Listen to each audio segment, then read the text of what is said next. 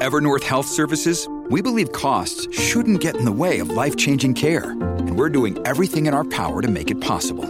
Behavioral health solutions that also keep your projections at their best? It's possible. Pharmacy benefits that benefit your bottom line? It's possible.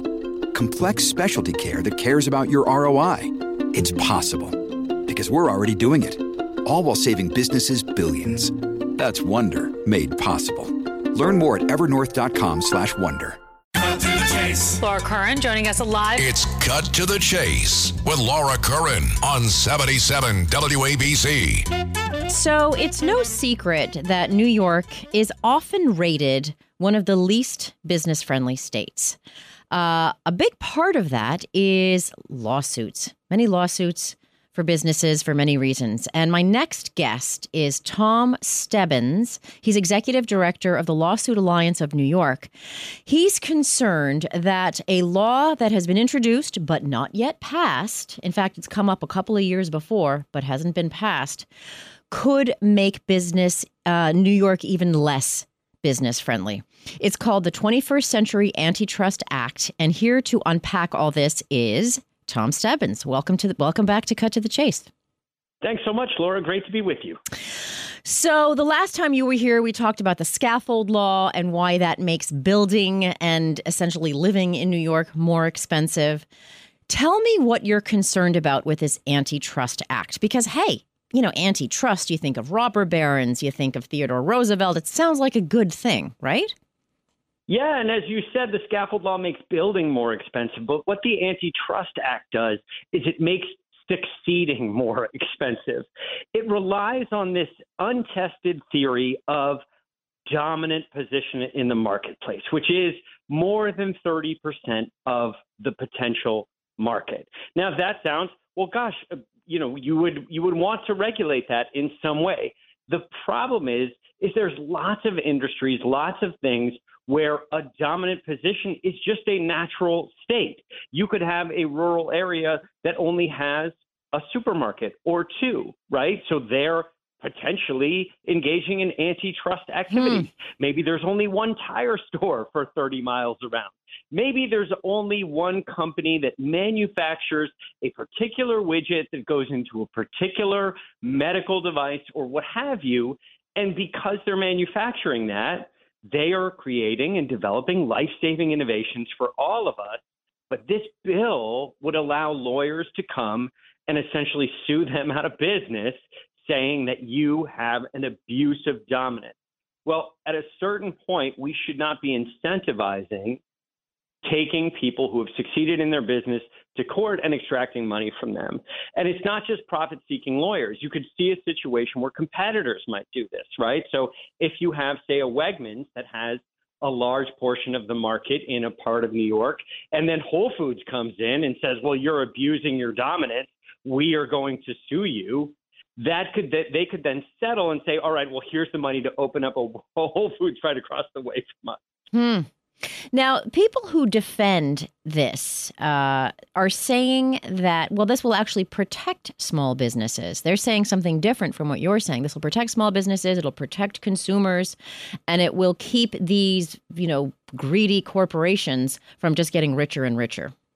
Yeah, the irony of that is that this is kind of meant for Facebook and Google and, you know, those giant companies. I think that's kind of the goal but unfortunately, the way the law is written is that they essentially say a dominant position in the marketplace, which could be so many different groups, right? right? We've heard from lumber yards on this. I mean, if you wow. think about it, there's not a whole lot of places that have lumber yards, right? And yet you want those to exist somewhere near your community. Do you need three of them? Do you need six of them? It's funny. Probably I'm thinking not. of I'm thinking of I live in Baldwin. There's this famous stringed instrument store called Kolstein's. There aren't many others around. Are they gonna? That's could they right. potentially be sued? Yeah, exactly. How many stringed instrument stores are there in 30 miles of Baldwin? Probably not many. And so you could see a situation where private attorneys could then come and say this is an abuse of dominance, and that doesn't do anything for the consumer at all. Essentially, what it will do is put some of these small businesses out of business, put some of these innovators out of business, and essentially send more people online to order from Amazon and order on Hmm. Facebook and use Google. So it's almost going to have the exact opposite effect of what the, the drafters of this bill are trying to do, simply the way the language is drawn up. So that's what our concern is, is we support trying to regulate monopolies, but we don't support doing it in such a way in this kind of amorphous legal standard that can really rope in a lot of smaller businesses that you might not expect. Now, this bill was passed by the Senate, but not the Assembly in 2021. Same in 2022. This, uh, is this it, what is the status of it for 2023? Has it been passed by the Senate yet? It has. I don't know if it's moved in the Senate yet. I'd have to look at that. But you know, obviously, with it moving in the Senate, there's a concern that it is just one step away. Yeah. If the Assembly were to pass it. And do you think this year might be different than the, the previous two years? It's certainly possible. I mean, there's more kind of eh, concerns about antitrust, concerns about comp- anti-competitive behavior, and we get that, and we believe that we should try to find ways to regulate that. But the way this bill is currently drafted is not the way to do it, and so that's why we're kind of trying to sound the alarm. Uh, because again, you, you could see even you know I mentioned kind of more rural things like lumber yards, but you could see a situation in the Bronx where you know there's not a whole lot of supermarkets in a particular area around a thing. You have these things known as food deserts, Yeah. Well, what we don't want to do is sue the one supermarket that's trying to make a go out of it, out of business, saying that they are abusing their position in that food desert in the Bronx. So again, it, that's another way that it's going to have the exact opposite effect is what they're trying to do. Yeah, it's hard enough to run a grocery store these days. One one interesting aspect of this bill is that it gives the attorney general, an elected position, a lot of flexibility in interpreting and enforcing the act. And if you're say you are a super progressive and you don't like corporations and you really think you're fighting for the little guy, uh, be careful what you wish for because someday there could be someone else sitting in that seat as attorney general who has a completely different ideological bent than you. And are you sure you want to give up that much control to an elected official for something like this? Absolutely. I mean, just think about what Ron DeSantis is doing with Disney. Oh my right now. God, yeah. It- it- you know, and talk about abuse of power. You know, Disney has a pretty good hold on Orlando last I checked. and I think most people would agree what Ron DeSantis is doing there to essentially attacking this corporation. If he had more power, if he had more teeth, if he had essentially the powers of the attorney general where he could bring even criminal st- things, I mean, that, that would be devastating. And you could see a situation where elected officials would use this for politically motivated witch hunts to just get the headline, to get the to Right. get, make sure that they have the press conference. And the problem is, is at the end of the rainbow, to use a Disney analogy, there's an Mhm. actual business that employs actual people.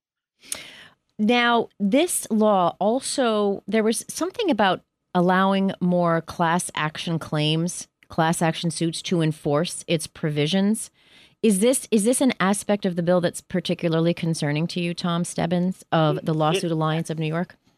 It absolutely is. And we actually, there's another bill out there too that essentially does the same. But in terms of this bill, it would essentially privatize, it would it deputize private attorneys to kind of go after these things. So in addition to giving the attorney general more power, which has certain problems, it would also deputize private attorneys to go after these lawsuits. And you can see a situation where they would file those lawsuits in order to extract money from any business that they could that they believed had abusive dominance. But you bring up a great point too about class actions. There's another bill out there that essentially incentive that increases the minimum damages for class actions from fifty dollars to a thousand dollars.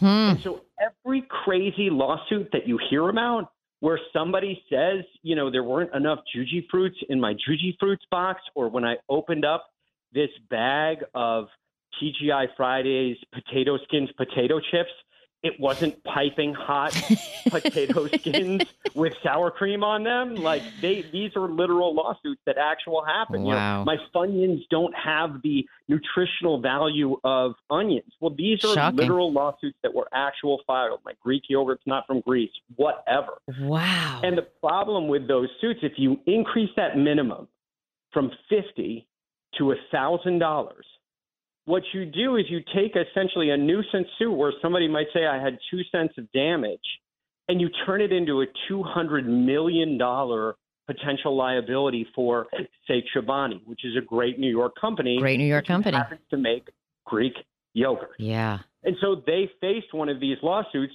and because it was Seriously? That's a $50 serious lawsuit that this Gr- Greek yogurt is not from Greece? Serious is a strong word. An actual- real lawsuit. Holy is it crap. real? Yes. Is it serious? No. And I would say most of the people that ate Chobani yogurt didn't say, "Oh my God, I was injured because this is from New York." It says right on the canister, it's from New York. And we want we want it to be in New York. We love that it's in New York. We don't want it to go somewhere else. That's right. It's a long way from Greece, and dairy is not super good on long trips. So let's make this from New York. And by the way, I just have to say, Funyuns. Someone thought there was actual nutritional value in a Funyun. I'm sorry. They did. They said they sued them saying it did not have the nutritional value of onions. Now, I would argue that nobody actually thought that Yeah. this should happen. But an attorney, a lawyer, said, you know what? I can file this lawsuit. A judge might not throw it out, maybe. And if he doesn't, it's going to cost the company money to defend it, and they'll just pay me instead. And Well, that's a real problem. So let's just let's just take this Chobani idea a little further. Chobani, you know, may be faced with this kind of lawsuit, and then will have to pay so much more if found to be liable. Well, wouldn't Chobani, along with other companies, just pack up and move somewhere else and and employ people in other states? Absolutely, which is part of the reason things like this should be done at the federal level, right? If you want to if you want to crack down on antitrust behavior, don't do it at the state level. Do it at the federal level. And if you want to, you know, do something with class actions, that's fine. But why would Chobani want to stick around for that, right? They can literally just go 60 miles south of Pennsylvania. There's plenty of dairy farms there and set up shop there and that's no skin off their nose. And then you know what? They can say, "Geez, I'm not going to face this essential ex- existential crisis from a potential class action from a ridiculous lawsuit." Right? I think we can all agree that that's an absurd lawsuit. Why? Why? Why lit, expose your business to that kind of liability? It doesn't make any sense, and so it does chase businesses out. So, in this era of uh, dis- dis- discussing these kinds of issues via Twitter, uh, few characters, slogans, talking points, how do you fight this when the talking points of taking on the big corporations? Looking out for the little guy, you know, this is the, the transfer of wealth is unacceptable. The talk, uh, you know, and then you think of the antitrust and just just the great feelings that people have about breaking up these monopolies. How do you fight that in a PR way in in a very progressive state with very progressive state politicians? Yeah, I mean, I think what you have to do is you have to demand more of your legislators because what the legislators are essentially doing here is they are using litigation to legislate because they would rather just say, mm. you know what, here's what I want to do. I'm going to just let a bunch of private attorneys run roughshod over the entire economy and let's see what happens. And then I don't have to do my actual job, which is designing thoughtful and careful legislation. And so to me, we can't have our legislators using litigation as legislation. That's Mm. not what it's for. So to me, as a progressive, if you're a progressive and you're listening to this, demand more of your legislators. Don't let them deputize every profit seeking lawyer out there to go and enforce the law. We especially if you're concerned about large profits, right? Yeah. Don't all of a sudden give more large profits to lawyers that are essentially abusing our civil justice system to make a profit. And I defy anybody who might be listening to this on the highway right now. I guarantee you, you will see a lawyer ad on a billboard in the next mile, right? Like Yeah. that's a thing in New York, and there's a reason for that because we have so often used lawyers to essentially do the legislature's job, and that is not right. Yeah, that is not the way it was intended. There's also a danger of government uh, over overdoing, overplaying its hand, wanting to run everything, have its hands in everything. And I, I do believe in a certain amount of regulation, but we just want to make sure that it doesn't get run amok because then we're just going to run these businesses out of the state. Tom Stebbins of the Lawsuit Alliance of New York, thank you for talking about a difficult issue in a way that is incredibly understandable. Appreciate the enlightenment. I really appreciate it, Laura. Thanks so much. All right, take care. Well, thanks for listening to us today on Cut to the Chase. Uh, it is Memorial Day tomorrow, and uh, you know I'm a Long Island person. I'm really looking forward to summer. Although I often think when Memorial Day comes around, well, summer's over.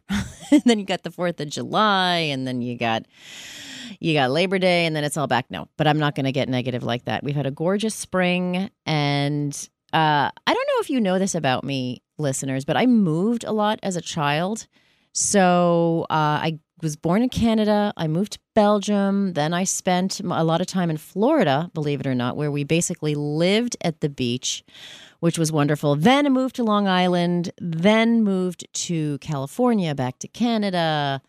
Uh, went to high school in Washington, D.C. So I really got to see a lot of the world, see a lot of this country of ours. And one thing that I am so grateful for is that I do live in a country that has very, very precious freedoms. And while we're enjoying the beaches and while we're enjoying the barbecues, you have to take that moment, just that one moment, for gratitude and to thank the people who lost their lives fighting for our freedoms. The ability to think for ourselves, the ability to have a free press, the ability to choose the people who lead us. This is very rare in the course of human history. In fact, it's very rare in the world right now. So embrace it. Coming up next on WABC, it's Positively Ernie and Patricia with Ernie Anastos and the beautiful Patricia Stark.